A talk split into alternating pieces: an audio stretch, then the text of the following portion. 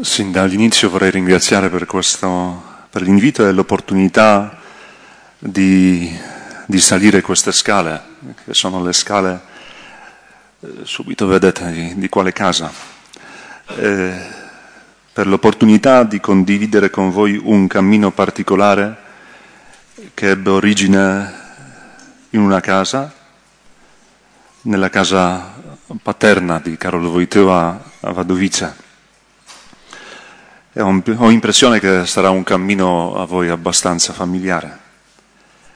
Diventato vescovo di Roma, lui amava dire una famiglia e una casa sono queste meravigliose parole che evocano un senso di sicurezza e di intimità. Nel nostro caso si tratta di una casa è una famiglia in cui probabilmente non si è mai usato il termine evangelizzazione e forse neanche quello di crescita spirituale e comunitaria. Ciononostante questa casa fu luogo dell'esperienza del Vangelo, nonché dei certi passi, i primi passi, quindi i più decisivi, sulla strada di santità si trattava infatti eh, di quell'amore, quel sacramento, quelle nozze più forti della morte, che hanno portato il Papa della famiglia a scoprire, proclamare e incarnare due parole, totus tuus. Si trattava di un cammino pasquale che porta nelle braccia del Signore misericordioso.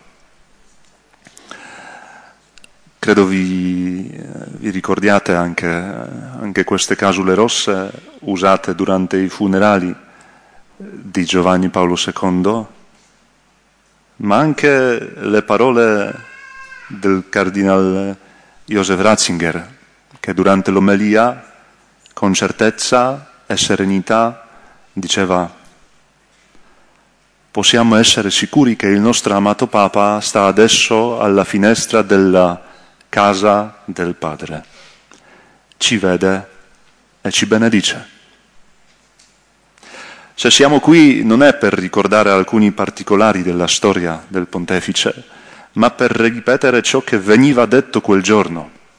Sì, ci benedica Santo Padre e soprattutto per imparare a respirare e spezzare la buona novella nella nostra casa, a confessare Amen a tutto ciò che Gesù sposo desidera operare sia per la nostra famiglia sia attraverso di noi.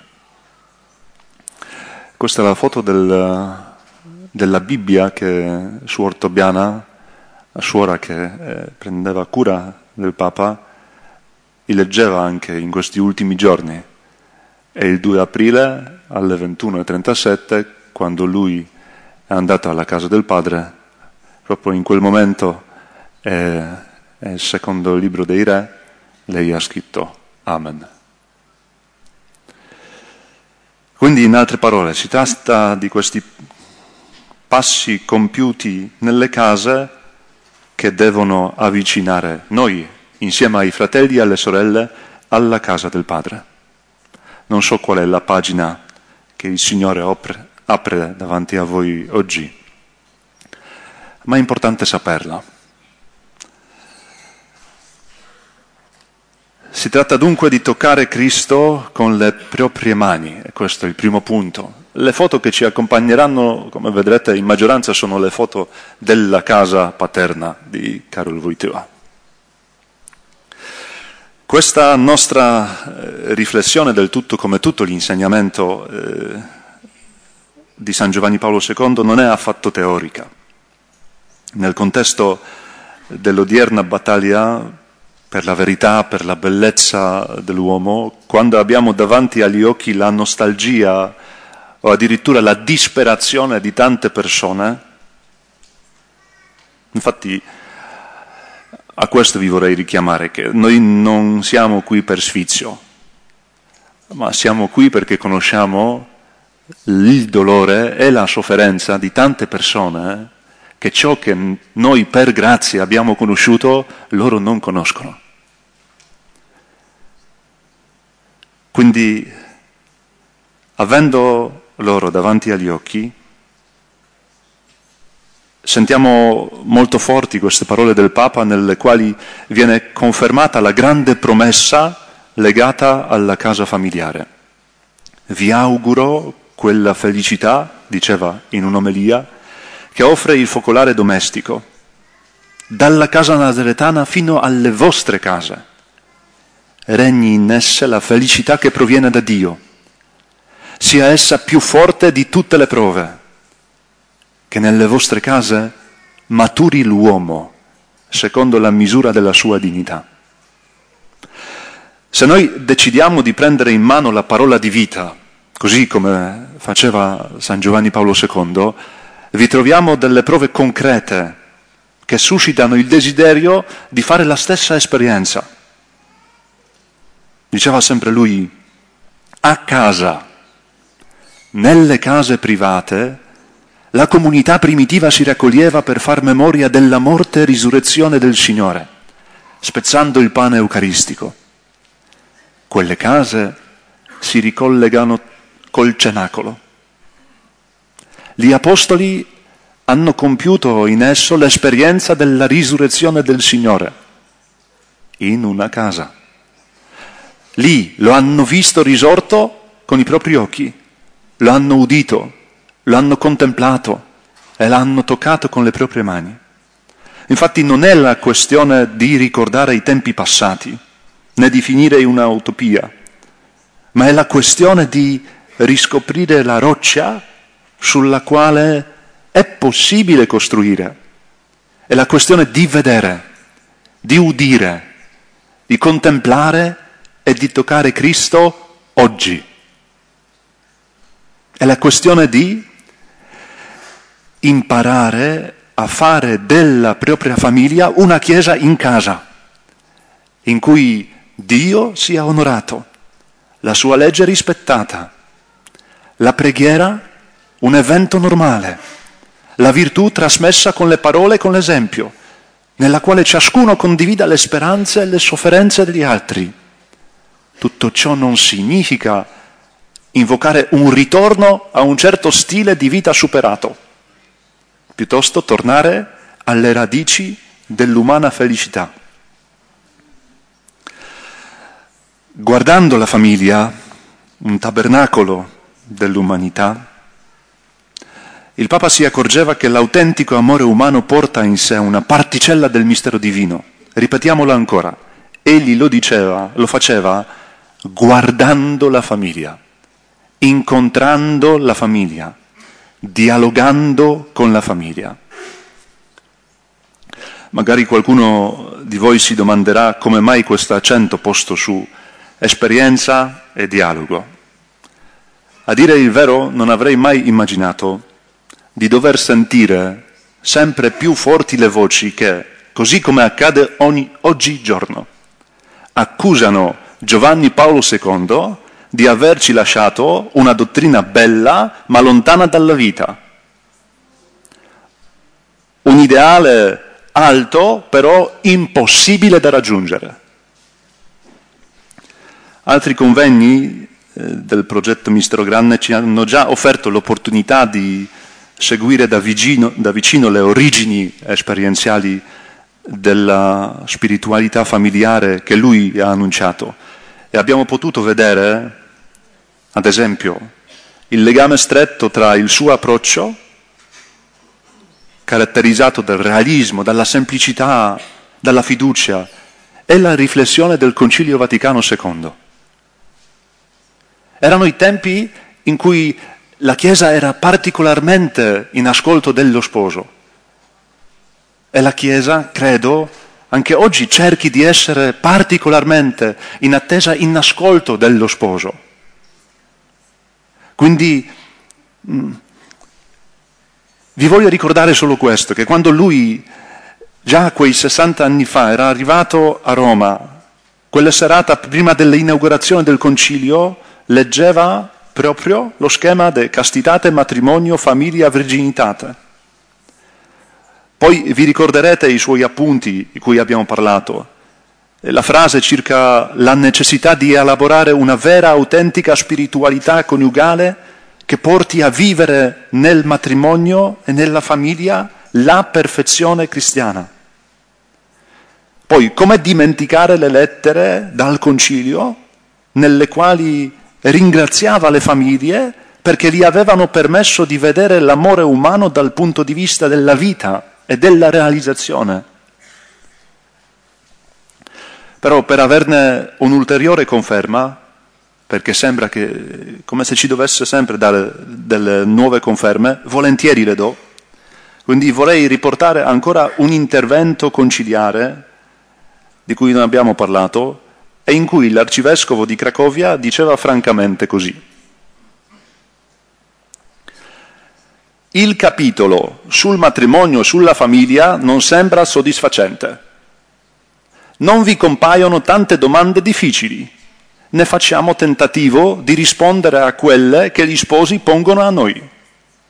Esse toccano la persona umana nella sua concreta esistenza e personale vocazione. Occorre quindi istituire un dialogo non con il matrimonio in astratto, ma con tutti i matrimoni nella Chiesa e nel mondo. E poi continuava conosciamo le difficoltà che sono proprie della vita matrimoniale, che sia proclamato il suo carattere sacro discendente dalla grazia dei sacramenti.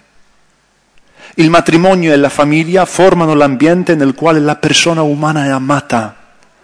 Occorre che il concilio mostri proprio questo amore e carità e non soltanto la dottrina. Occorre che il capitolo sul matrimonio e sulla famiglia unisca la fede con la speranza non ci si dica che era un sognatore. Cioè, era un sognatore santo, convinto, e io gli credo. Ed è solo un esempio per dire che non era il pensiero speculativo, ma era proprio l'esperienza della carità coniugale, così come essa è satura di fede e di speranza, a invitare quel prete, vescovo e papa a guardare la Chiesa quale famiglia e a guardare la famiglia, la casa familiare come Chiesa. Nello stesso tempo però, fino alla fine dei suoi giorni, lui era consapevole di quel timore che anche noi conosciamo, che per varie ragioni può legare il cuore umano e rubare la gioia dell'evangelizzazione. Sapete quali erano le ultime parole che lui ha scritto nel suo diario spirituale nel 2003, ha fatto gli ultimi appunti. Meno male l'ha scritto in italiano. Ecco, Giona, ossia la paura di annunciare l'amore di Dio.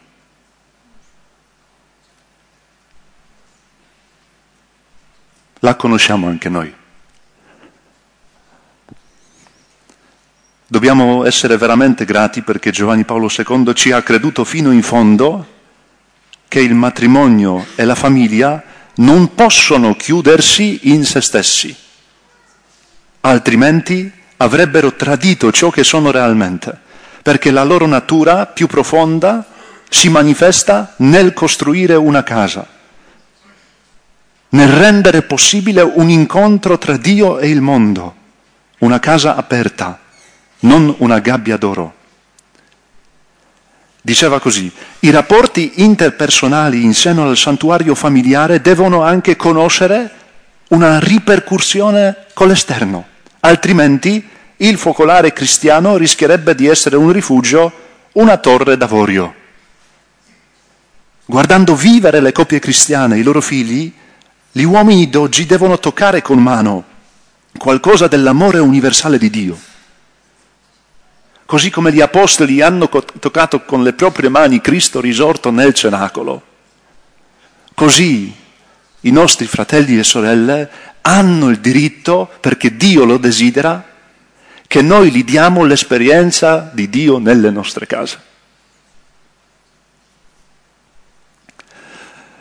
Ecco, siamo con Cristo sotto lo stesso tetto. A differenza del mondo che anche a volte in buona fede, però parla del matrimonio, della famiglia come di un problema più urgente, eh, Giovanni Paolo II non li tratta mai come delle realtà problematiche da risolvere. Non riduce mai il matrimonio, la famiglia a un incontro più o meno casuale, alla nascita dei figli, alla fatica dell'educazione, ma riconosce e professa Dio stesso come l'autore del matrimonio. E fin dall'inizio del suo ministero osservava così, enorme è l'importanza della casa per la vita familiare. È una condizione necessaria perché l'uomo possa crescere e costituire quell'unione profonda che ha il nome di famiglia. Nelle case si costruiscono le famiglie stesse. Il primo fondamento di questa costruzione è l'alleanza matrimoniale che si esprime nelle parole del sacramento. Poi quando proclamava questa parola di Dio in diverse parti del mondo, sempre tornava a questa architettura divina, umana, e con un linguaggio molto semplice ma altrettanto profondo invitava gli sposi, le famiglie ad accogliere pienamente questa vocazione. Diceva, la casa della famiglia è in qualche modo la casa del Signore. La casa è un fatto a due. Le grandi qualità umane di intesa, di comprensione, si accordano con i valori evangelici. Le esigenze del matrimonio cristiano corrispondono a ciò che c'è di meglio nell'uomo, creato da Dio per l'unità della coppia. Ecco, eh, la prima caratteristica di questo mistero, come ben sapete, è l'incontro con Gesù è la sua presenza fedele che unisce gli sposi, che vi unisce. Quindi, di conseguenza, la casa familiare è guidata non soltanto a volersi bene, ma a perdere la vita, a riaverla. Ci ricordiamo bene con quali parole anche Carol Wojtyła insieme ad altri padri conciliari rendeva questo venire, questo abitare di Gesù. Non c'è bisogno di citarlo perché grazie a Don Renzo lo conoscete a memoria. Ora il Salvatore degli uomini, sposo della Chiesa, viene incontro ai coniugi cristiani attraverso il sacramento del matrimonio e rimane con loro.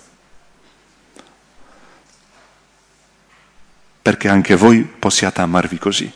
E questo abitare di Cristo, è questo abitare con Cristo sotto lo stesso tetto. Questa sua presenza nella casa non significa soltanto un aiuto che vi è dato dall'esterno per rafforzare i vostri affetti, i vostri sforzi umani, ma significa piuttosto la relazione viva che introduce l'uomo e la donna nella storia della salvezza. È tutto ciò che poi succede sulle pagine della rivelazione. Tutto ciò a cui voi rispondete Amen poi si realizza in modo sacramentale nella vostra storia. Quindi non si tratta soltanto della vostra storia, ma del completarsi di questo grande mistero di Cristo e della Chiesa. E ogni vocazione è chiamata a vivere personalmente, a testimoniare il Verbo che si fece carne e venne a abitare in mezzo a noi, a credere, a, mi- a manifestare che non sono più io che vivo, ma è Cristo che vive in me. Però la vostra vocazione vi coinvolge insieme allo stesso tempo, voi così differenti, nelle anime, nella corporietà, nel carattere, nella sensibilità, nei desideri, a diventare una carne sola, a diventare in un certo senso un suo corpo, una casa sua. Questo dono vi porta dalla solitudine alla comunione, dalla paura alla speranza. Come scriveva Wojtyła nella bottega dell'Orefice, gli uomini, gli uomini nuovi finora sono due, poi non ancora uno, ma ormai sono uno, sebbene siano due.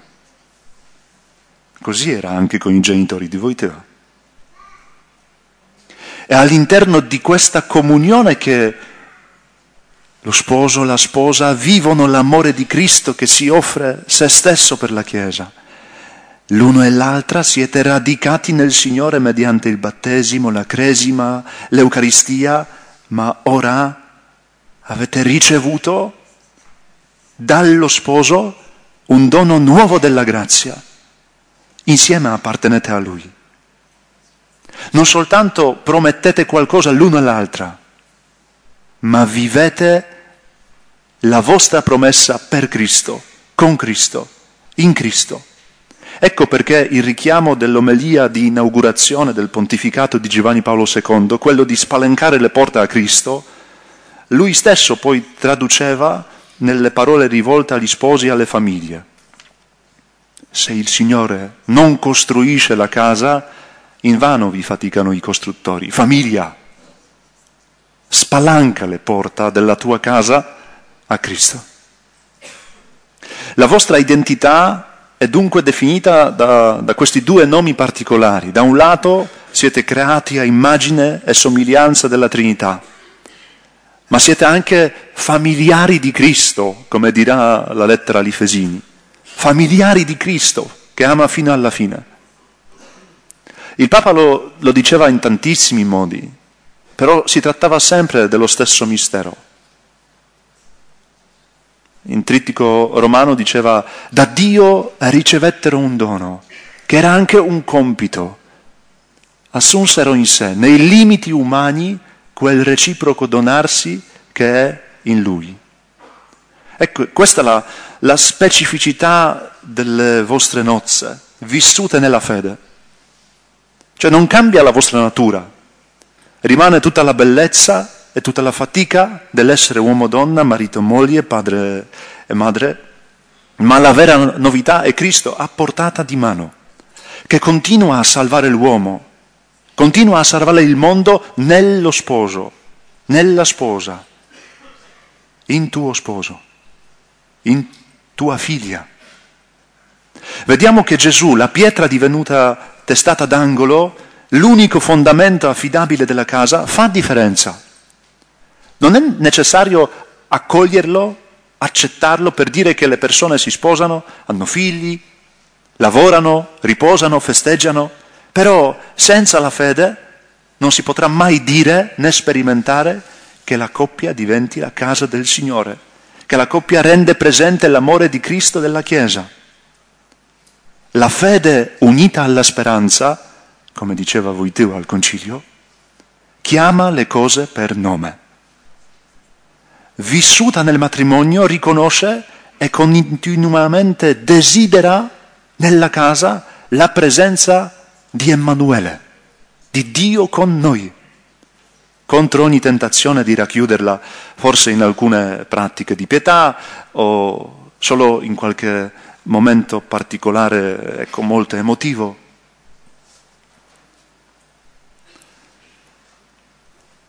Si tratta di desiderare e accettare di essere familiari di Dio, non ospiti.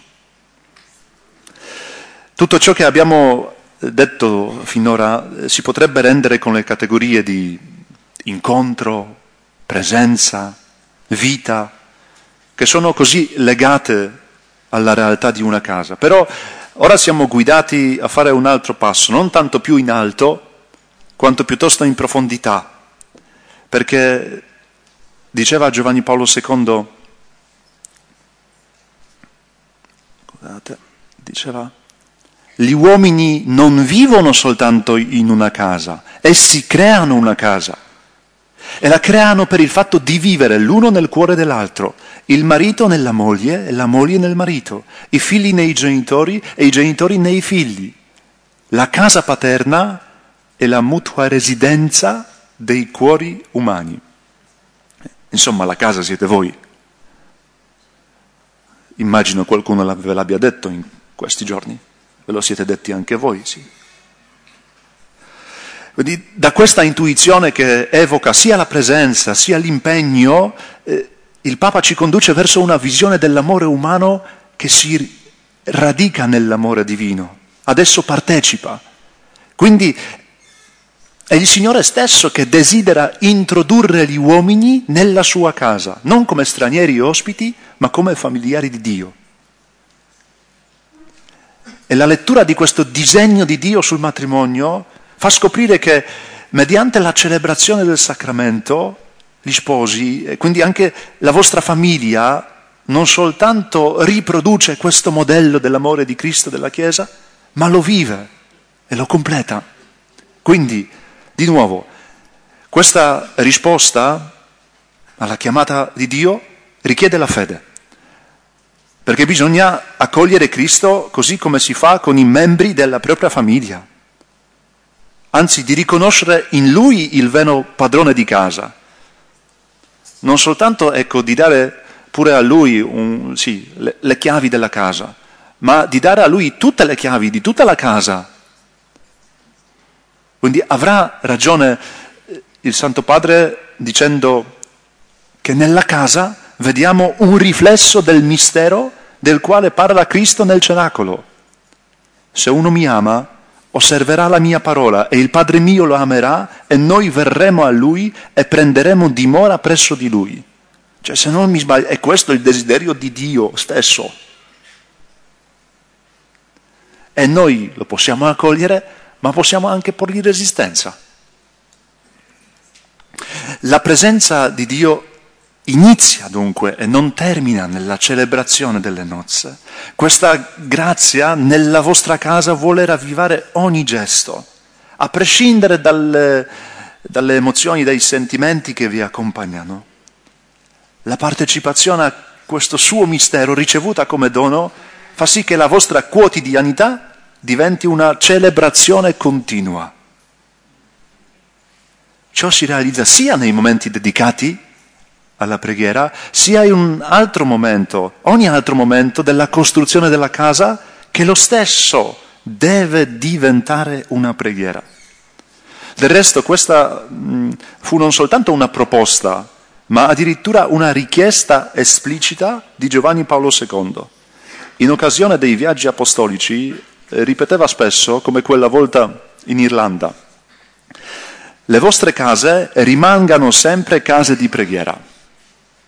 Dal momento che io oggi lascio questa terra, che tanto consola da, far, da forza al Papa, possa esprimere un voto, che ogni casa rimanga o ricominci ad essere una casa di quotidiana preghiera familiare. È il dono più grande che possiate farmi. Quante persone non mi hanno detto sono innamorato di Giovanni Paolo II. Allora fategli un regalo. Fate della vostra casa una casa di preghiera. È il dono più grande che possiate farmi. Trasmettere ai figli la fede che avete ricevuto è il vostro primo dovere, è il vostro più grande privilegio. Ripetiamolo ancora la partecipazione al mistero di Cristo vi porta non solo a pregare nel matrimonio e con i figli, ma a pregare il matrimonio, a pregare la famiglia, con i cuori, la carne che esultano nel Dio vivente. La liturgia celebrata a casa, così la dobbiamo chiamare, diventa sempre più quel pregare della Chiesa che è la forma fondamentale dell'evangelizzazione. Dunque, come osserva il Papa Santo, per far risplendere ciò che si vive tra le pareti della casa, la conversazione con Dio è fondamentale. È presso di Lui che gli sposi attingono la grazia della fedeltà, comprendono, accettano la necessità dell'ascesa generatrice della vera libertà, riprendono o decidono i loro impegni familiari e sociali, che faranno della loro casa una casa luminosa. L'ultima decisione importante nella vostra vita di famiglia l'avete presa durante la preghiera?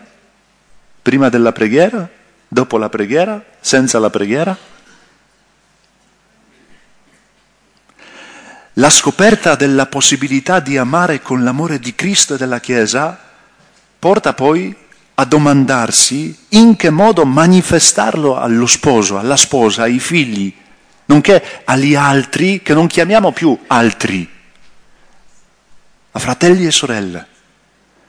La partecipazione all'amore di Dio riguarda quindi tutto ciò che è umano, senza omettere o spostare qualcosa al secondo piano, perché sarebbe molto difficile parlare dell'autentica crescita spirituale e comunitaria se ci mancasse il dono gratuito di sé, che poi si traduce sia nella tenerezza sia nel perdono. Ditemi qual è la, la professione, la professione, non dichiarazione, più convincente? Ti voglio bene? Oppure perdonami? Dio ti ama? Oppure Signore, misericordia? Abbiate tanto amore da riconciliarvi se una crisi minaccia la vostra unione. Poiché spezzare la vostra fedeltà è rompere anche con Dio che è sempre fedele e non smette mai di amare. Giorno dopo giorno gettate legna sul fuoco del vostro amore attraverso i gesti quotidiani della vita comune.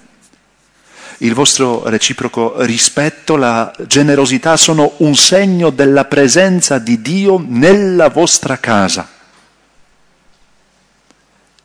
il perdono come segno della presenza di Dio nella vostra casa. La grazia del sacramento del matrimonio non vi mancherà. Non è possibile vivere un'autentica spiritualità della casa senza aver prima sperimentato che le cose più importanti arrivano sempre come dono. Perché? Per la grazia delle nozze la casa è il luogo della premura, della sollecitudine dei genitori per i figli, della preoccupazione per ogni pecora perduta. La casa è testimone di molte lacrime materne, diceva il Papa, ma anche della gioia incontenibile del buon pastore che con amore riconduce all'ovile la pecora perduta. Se eh, vogliamo rimanere fedeli al principio che ci guida in questa riflessione, non possiamo dimenticare un'altra esperienza di Karol Wojtyła. È stato proprio nella casa familiare di Wadowice che egli ha sentito viva la relazione con il Signore che noi invochiamo nell'inno Veni Creator Spiritus. Quando eh, tornava a ricordare la primavera della sua vita, prima parlava di suo papà, che lo, doveva, lo vedeva spesso pregare in ginocchio in casa. Ma poi disse anche una volta, un giorno mio padre, quando eravamo in casa, mi diede un libro di preghiere in cui c'era la preghiera allo Spirito Santo. Mi disse di recitarla quotidianamente, così da quel giorno cerco di fare. Le sue parole ebbero un ruolo essenziale perché mi orientarono a essere un vero adoratore di Dio. Ritrovai la Chiesa come comunità di salvezza. Appresi a quale prezzo siamo stati redenti.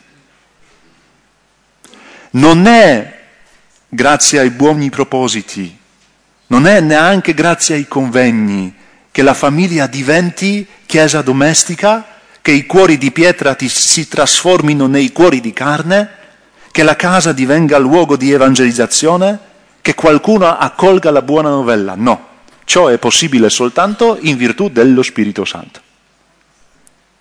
Per questo la vostra consacrazione rinnova continuamente e rafforza la presenza dello Spirito di Dio che avete ricevuto. I vostri sforzi i ritorni, le fatiche sono preceduti, completati dallo Spirito Santo e realizzano l'amore di Cristo che continuamente purifica la Chiesa, sua sposa, da ogni macchia e ruga. E prima di tutto dentro la propria casa che la famiglia vive una metanoia, una conversione per diventarne testimone rinnovata dall'amore misericordioso, quindi evangelizzata, può accogliere altre famiglie ed evangelizzare, quindi andare insieme a loro, venire incontro allo sposo. Lo Spirito Santo che opera nella casa non vi libera dalle difficoltà, vi dona la certezza di essere amati, ma anche la capacità di amare. Grazie a Lui potete accogliere sotto il proprio tetto i figli prodighi, ma anche quelli più grandi che si addirano. Su questa via potete testimoniare colui che ha voluto svelare il proprio volto attraverso questa sua creatura molto buona, attraverso la mascolinità, la femminilità, in una sola carne, in questa sua casa che siete voi, egli continua a chiamare alla vita, alla santità, ma nello stesso tempo alla trasmissione della vita e della santità. Avete mai chiesto nella preghiera di diventare santi?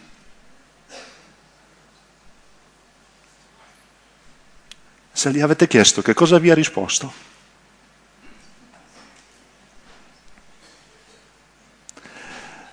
Perché senza questo pizzico necessario di santità non faremmo niente. Una casa diventa anche una via. Gli sposi che sono introdotti nel mistero della vita divina ne diventano debitori quando si ritrovano tra le mani del Redentore, sentono anche il richiamo a seguirlo, ad appartenergli pienamente, a diventare così come Egli è. Chi è abbracciato dal risolto va incontro ad altri per aiutarli a fare l'esperienza dello stesso abbraccio. Quindi con tutta la famiglia abitata da Lui si comincia a vivere secondo il dono ricevuto, non lo si tiene per sé, lo si condivide. Eh, vi ricorderete che Giovanni Paolo II nella sua lettera alle famiglie vedeva la gradita occasione di bussare alla porta della vostra casa, desideroso di salutarvi con grande affetto, di intrattenervi con voi, così diceva. Però aggiungeva anche che tra numerose strade la famiglia è la prima e la più importante una via comune, pur rimanendo particolare, unica e ripetibile. Poi lo ha spiegato in modo sì, assoluto Benedetto XVI quando ha detto la cosa potrebbe apparire piuttosto strana. Dal nostro punto di vista la casa e la strada sembrano escludersi. In realtà proprio in questo particolare aspetto è custodito un messaggio singolare la famiglia è una abitazione aperta a tutti, che sta, per così dire, sulla strada di ciascuno. Una casa che è anche una strada. Una strada nuova comporta un andare in direzione dell'altro, contro la, contro la tentazione di chiusura, di anonimità, questa condivisione è profondamente iscritta nella logica di fede, di carità, di speranza. E poi lo stesso dinamismo dell'uscire di, da sé, dell'accogliersi, del donarsi reciprocamente, sta alla base del matrimonio e della famiglia. Bisogna evidenziare che quando eh, Giovanni Paolo II trattava il tema della testimonianza, della missione, poneva accento sulla famiglia quale frutto della missione quale frutto del sacramento del matrimonio, non soltanto degli sposi stessi, ma di tutta la famiglia. Perché dall'amore sponsale passava alla casa familiare, dicendo che proprio nell'unità, nell'indissolubilità, nella fecondità, nella paternità, maternità, tutta la comunità familiare diventa serva dell'amore di Dio. L'apertura al dono della vita, alla sua accoglienza, custodia, trasmissione, di per sé così naturale, nasconde la vocazione più profonda della famiglia. Le famiglie cristiane rimangono spazio privilegiato per la trasmissione del Vangelo, non solo ai figli, ma ai vicini, a tutta la comunità ecclesiale. Possono offrire una casa ospitale a chi ha delle preoccupazioni, ai bambini che non ricevono abbastanza amore a casa propria, ai giovani che desiderano approfondire la propria fede per prepararsi alla cresima o al matrimonio. Avete già almeno tre proposte. Ecco. Noi lo potremmo dire ancora in altre parole, costruire la casa, ma anche aprirne la porta per uscire sulla strada, accompagnare gli altri, accoglierli nella famiglia di Dio. Pensate ancora una volta a quella gente oggi così desiderosa, ma anche forse così disperata. Io li chiamerei, sì, la gente senza tetto. Eh, e penso che alla fine noi non vediamo l'ora di tornare a casa. Cioè da un lato, eh, sì, qui è molto bello, non è che non sia bello, è troppo bello, vorremmo piantare le tende sì, e non muoverci ma è l'ora di tornare a casa fra poco. Perché lo sposo ci manda a casa, lo sposo ci attende a casa. Dice torna a casa, perché te l'ho fatto? Siamo infatti in attesa dello sposo. E l'immagine di questa strada che si collega a quella della casa diventa ancora più comprensibile eh, alla luce delle parole scritte da Voiteva nella bottega dell'Orefice, quando diceva che al di là di tutti questi amori che ci riempiono la vita c'è l'amore. Lo sposo passa per questa strada. Nel volto dello sposo ognuno di noi ritrova i lineamenti di tutti quelli che abbiamo amato su questa sponda della nostra vita. Dio si sceglie il matrimonio, la famiglia quale via quale linguaggio, quale segno che convince della sua vicinanza e misericordia. La vostra storia, fatta di piccoli passi, permette di toccare il mistero pasquale di Cristo, l'unico redentore del mondo. E così i sentieri delle famiglie, delle vostre famiglie, formano una strada sulla quale è possibile incontrare lo sposo. Ecco per, perché durante la celebrazione delle nozze Già da Papa, Giovanni Paolo II diceva, Gesù vi ha parlato dell'edificazione di una casa costruita su solide fondamenta. Oggi state ponendo il giusto fondamento per l'edificio della vostra vita comune, è il sacramento del matrimonio, progettato fin dal principio è stato istituito da Cristo con gli altri sacramenti della nuova alleanza mediante il sacrificio pasquale. La casa costruita dalle relazioni familiari è il primo luogo della testimonianza. La consapevolezza dell'appartenenza libera dal timore, educa alla libertà, al dono non soltanto protegge dalla tentazione di provvisorietà, autosufficienza, individualismo, ma soprattutto permette di trovare il senso della vita in Dio. Per questo motivo, pensando alle nuove generazioni, Giovanni Paolo II ripeteva non lasciate che essi divengano estranei pur vivendo sotto lo stesso tetto, perché lui questa esperienza ha ricevuta non si, mai, non si è mai sentito estraneo. Il Signore consegna al padre e alla madre la nuova vita perché desidera che ogni uomo possa sentire, prima di formarti nel grembo materno ti conoscevo, prima che tu uscissi alla luce ti avevo consacrato.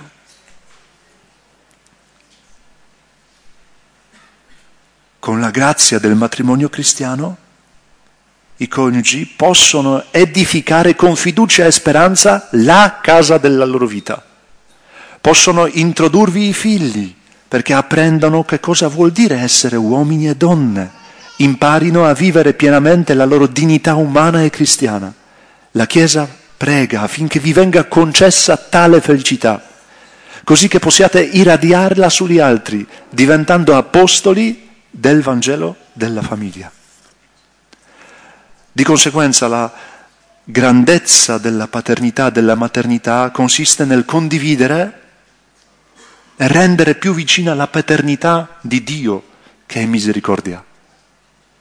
Indipendentemente da, da quanto sia esigente la sua benedizione, quella di una famiglia numerosa, ma anche quella della mancanza dei figli. Su ciascuna di queste strade concrete il Redentore garantisce una crescita spirituale e comunitaria. L'isolamento, il sentimentalismo, eh, relativismo, tutti gli esperimenti sull'uomo, la società orfana, l'indifferenza, tutti questi campanelli d'allarme che noi abbiamo già toccato, sentito e che risuonano con tanta forza, sono conseguenza della banalizzazione di questa verità però nello stesso momento la speranza dell'incontro con il Salvatore, oggi anche spesso offuscata, da dove arriva? Proprio attraverso la famiglia, la vostra famiglia. Perché creandovi, redimendovi, Dio vi ha dato non solo una casa protetta, ma anche una strada sicura. Chi altro se non la famiglia, la vostra famiglia, è in grado di mostrare chi è l'uomo? Chi altro se non la famiglia, la vostra famiglia, deve dire chi è Dio? Forse qualcuno di voi si ricorda ciò che abbiamo fatto qui eh, due anni fa. Abbiamo parlato anche delle famiglie di Nova Huta, eh, il cui gesto, poi maturato nelle case, eh, ha dato l'inizio alla nuova evangelizzazione. Eh, è difficile pensare che loro all'epoca chiamassero questa propria esperienza con le categorie che oggi noi usiamo. Loro semplicemente credevano che solo con lo sposo crocifisso si vive la vera casa. Lo credevano e l'hanno fatto vedere. Io volutamente non dedico qui eh, spazio a raccontare i dettagli della vita, della lotta delle famiglie sotto il regime comunista. Non lo dico apposta, perché è molto più importante capire che in ogni contesto che nelle nostre circostanze pure, così come era allora, è possibile ed è necessario ridonare alla gente senza tetto quel vostro carigma capace di aprire il cuore alla conversione. Per questo quando Giovanni Paolo II vi guardava, diceva, le famiglie che evangelizzano altre famiglie dimostrano un'evangelizzazione grande, un'evangelizzazione profonda, forse la più profonda possibile. Quindi, se a qualcuno venisse in mente di fondare una nuova congregazione, dovrebbe essere una congregazione per la evangelizzazione profonda, e quella sarebbe per la famiglia. Evangelizzazione grande, e quella sarebbe. Meno male non lo fanno. Non è una questione delle istituzioni ma il mandato che avete ricevuto è grandissimo. La Chiesa nella casa. Vedete qui sia la casa paterna di Carol Wojtyła sia la Chiesa. Era difficile, sì, venire in ritardo a messa, perché mm, praticamente a fianco. Eh, il mistero di Cristo eh, è molto legato a quello della Chiesa nata dal suo fianco. Dov'è lo sposo vi si trova anche la sua sposa. Ecco perché chi guarda la famiglia, la incontra e in essa vive, può sperimentare chi è la Chiesa. E questo non deriva dal fatto che siate perfetti. Chiamata alle cose grandi, la comunità familiare rimane fragile, limitata, però in questo viene radicata nell'opera del Redentore. Si riconosce come parte del corpo di Cristo, del suo popolo, sposa. Questo poi ha trovato anche un'espressione mh, nelle parole di San Giovanni Paolo II che, tenendo conto della, conto della pioggia che cade, dei fiumi straripati, dei venti che si abbattono, diceva di dover costruire la casa sulla roccia. Questo si ricollega alla delicata, vitale costruzione che è il matrimonio, santificato dall'amore di Cristo, è un grande sacramento nella Chiesa. Una famiglia cristiana è la Chiesa nella casa. Le famiglie riunite formano delle comunità vive, prendono parte attiva alla missione di trasmettere la fede, di chiamare alla vita fraterna nella pace, di annunciare l'amore salvifico di Cristo. Questo era, era, il panorama, la veduta dalla sua finestra, ecco, quando stava in cucina. Con la scritta, sì, il tempo fugge, l'eternità aspetta. Accogliendo questa verità nel contesto delle sfide attuali, di nuovo dobbiamo dire con molta chiarezza, non si tratta di idealizzare la famiglia, ma di prendere coscienza dei suoi fondamenti più profondi, della sua missione. A, questa, a questo proposito vi, una, eh, vi lascio un'affermazione molto suggestiva del Papa. Sinceramente la, l'ho trovata per la prima volta, la leggo, rileggo e rileggo. La casa cristiana non è solamente una comunità di vita umana. Questo prezioso dono deve essere integrato e arricchito con la vita di Cristo. Deve essere. I membri delle famiglie, questo piacerà a Don Renzo, possono essere tentati di pensare che solamente ai sacerdoti sia stata affidata la responsabilità della Chiesa. Ma questo è lontano dalla verità. È proprio in casa che i figli imparano che cosa significhi essere partecipi della promessa di Cristo Gesù per mezzo del Vangelo. E ha detto il Papa. Ma questa è ancora più bella. Eh, l'esperienza familiare vissuta a Vadovice porta Voiteva a dire che cosa? Eh, questa sì, Don Renzo ve la fa imparare a memoria liberiamoci dalla falsa idea che il cristianesimo si pratichi solamente in chiesa. Quanto accade nella liturgia deve essere trasferito nella vita quotidiana, deve essere vissuto in casa. Allora la casa diverrà il luogo in cui la vita in Cristo cresce e matura. Una tale casa è una vera espressione della Chiesa. Compito fatto.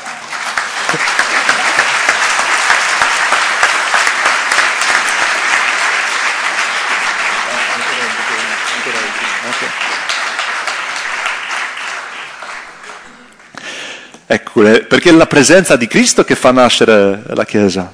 È la stessa presenza a generare la Chiesa domestica. Se la famiglia è un santuario di Dio nella casa, non è perché ha cominciato a recitare delle preghiere particolari, ma perché nelle relazioni familiari permette di toccare Cristo. Ecco, per questa ragione il vostro nome, famiglia, nella casa. Chiesa domestica è l'unico nome che ci convince che non siete abbandonati né devastati, ma siete amati e sposati. E, mm, per finire, vi riporto una scena della bottega dell'orefice. Molte scene di questo dramma hanno luogo fuori dalla casa, per le strade della città. Però non a caso la parte finale doveva essere collocata tra le pareti della casa.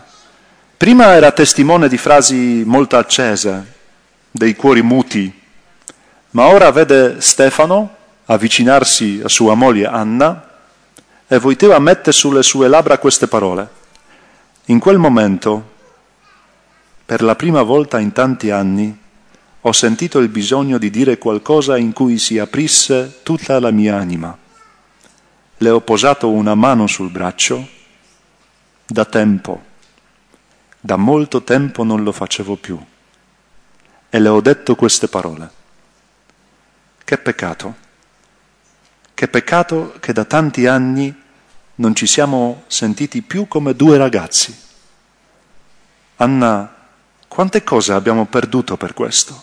Io spero che questi giorni vi hanno permesso di fare un'esperienza simile di riavere la speranza, di desiderare a donarla a qualcuno. E anche se apparentemente non fosse successo niente di particolare, spero che qualcosa continui a interrogarci quando ritorneremo a casa. E non posso fa- far altro che ripetere le parole di Giovanni Paolo II, lasciate a parte la paura di Giona, ossia quella di, non, quella di annunciare l'amore di Dio. Il Signore vi chiede di divenire ogni giorno come la lampada che non rimane nascosta, bensì è posta sopra il lucerniere perché faccia luce a tutti quelli che sono nella casa. E vi ringrazio perché vedo che ci state.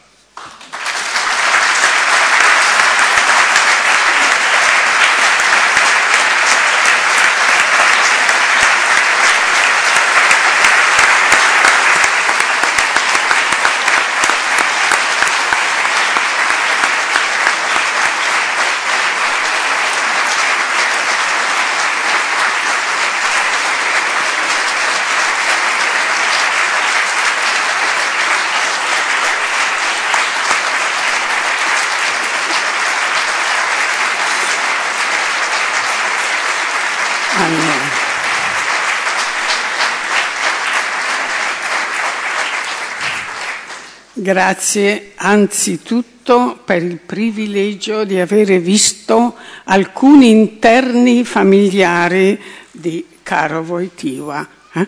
perché ci fanno vedere proprio in una prospettiva profetica come la casa sia così radice eh, come formi, come porti avanti, eh, di come noi abbiamo potuto vedere questi interni familiari come luoghi in cui questo, questa persona meravigliosa che è eh, Caro Voitiva è stato formato, plasmato, ma poi ci ha regalato un mare di perle sulla casa che è la casa come santuario. Eh? Voi pensate che quella, chiamiamola critica, di, di, di Caro Voitiva a, a, durante il Vaticano II, che non era sufficientemente, sufficientemente sazio di una prospettiva di famiglia troppo astratta, troppo eh, diciamo, santificata alla svelta quello che ieri abbiamo chiamato il piano di sopra, che senza farlo coincidere col piano di sotto, che è quello che poi ha fatto in tutta la sua forza eh, eh, proprio questo Papa, quando ci parla di una casa il cui capofamiglia è Gesù, è lo sposo, che ci attende a casa e che riesce a, a mostrarci che la casa non può essere un rifugio ma è una via, eh? è un andare oltre, così come quando lasciamo andare. Ma eh, grazie in particolare a Don Renzo che ci ha eh, portato davanti e ci ha messo davanti questa categoria casa che abbiamo visto quanto sia una categoria generativa, una categoria eh, omnicomprensiva. Casa da solo, eh, come, come appartamento, come insieme di pietre messe secondo un certo ordine, non ci dice nulla rispetto a quello che abbiamo imparato alla lunga di questo convegno e con una sapiente gradualità. Non so come gli sia riuscito a Don Renzo a mettere in fila dai primi relatori fino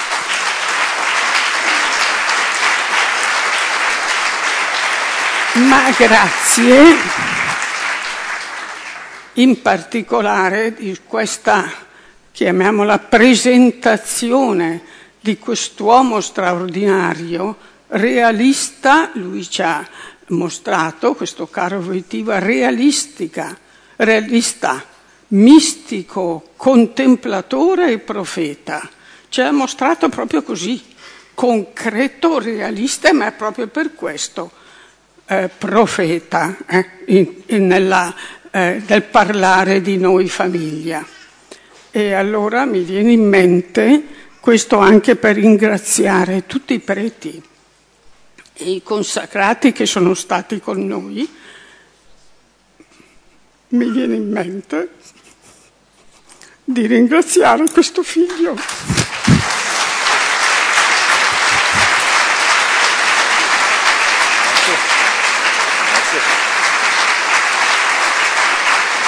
Vedete che anche i preti hanno figli.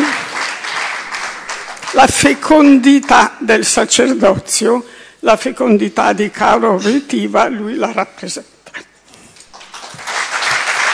Una se a questo punto vi posso chiedere soltanto un favore, perché conosco una categoria particolare di gente senza tetto e sono i giovani che proprio in questi giorni decidono o cominciare ecco, la via nel sacerdozio, nella vita consacrata o no. Sono questi giorni in cui sì, loro decidono e hanno tanto bisogno della, sì, del nostro sostegno, della nostra preghiera, del nostro accompagnamento. Quindi non vi chiedo di pregare poi dopo, dopo pure, ma se possiamo pregare anche subito eh, per loro. Forse li conoscete, non li conosciamo, ma perché, perché qualcuno eh, ecco, abbia il coraggio di dire di sì al Signore che lo chiama. Eh, nel seminario, nel noviziato, una casa di formazione e forse proprio in questo momento lo sente nel cuore e ha tanta paura. Perché il Signore compie ciò che vuole compiere nella loro vita. Gloria al Padre e al Figlio e allo Spirito Santo, come era nel principio, ora e sempre, nei secoli dei secoli. Eh? San Giovanni Paolo II